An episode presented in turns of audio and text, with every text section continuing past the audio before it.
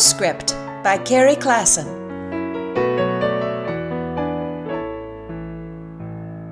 My husband, Peter, and I were traveling in Norway last week.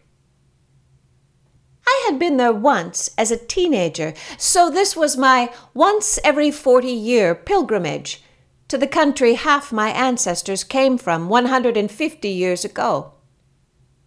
The purpose of the trip was not to reconnect with my family, however, but Peter's. We traveled with six of Peter's cousins, one sister, and some spouses in a big white bus driven by a cheerful man named Olaf. We arrived in Norway late. As our flight out of Amsterdam was delayed, the, Dutch pilot calmly explained that a small machine on the plane was not working. While I am not a nervous flyer, I, I could not help wondering what other minor malfunctions might have been overlooked as we waited for repairs and ate complimentary sandwiches on the runway. Once we finally arrived in Bergen, we met Olaf, who had left the bus lights on while our flight was delayed and now discovered the battery was dead. The tired family members waited another hour until Olaf persuaded a grumpy city bus driver to take us to the hotel. We were unceremoniously dropped off three blocks away, the aging members of our group dragging enormous suitcases behind them. We didn't learn our hotel reservations had been lost until later. The welcome dinner failed to materialize, and the next day we were told we had to leave immediately, for there were no rooms for the second night. Olaf delivered us to the new hotel in the driving rain, and early the next morning we headed out into the countryside. Traveling all day was fatiguing, and tempers began to fray.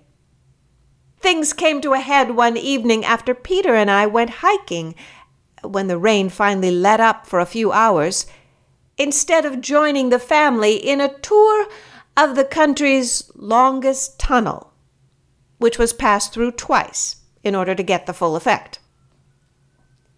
Peter and I are not really bus tour types. We like to walk more than ride, and Peter has a tendency to fall instantly to sleep the moment he suspects there is something educational afoot.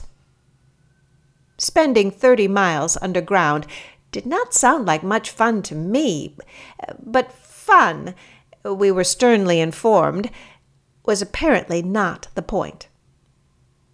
At this point, we were seriously wondering what the point was. Still, Norway is as shockingly beautiful as it is expensive, Brilliant red barns and sod roofed houses dot the landscape.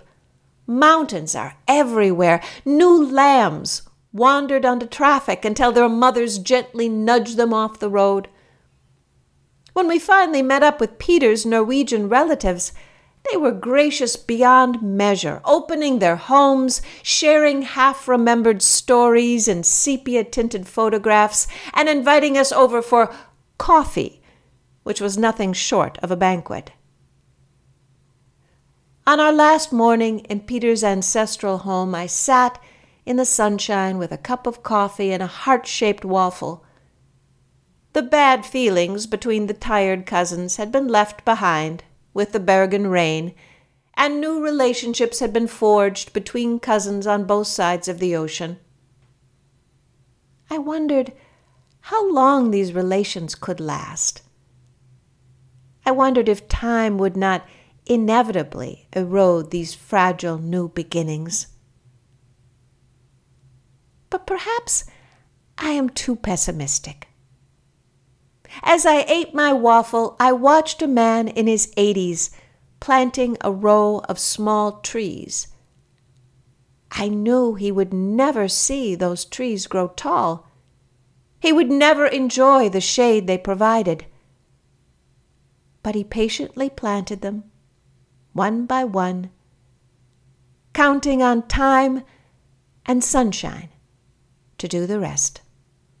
Till next time, Carrie.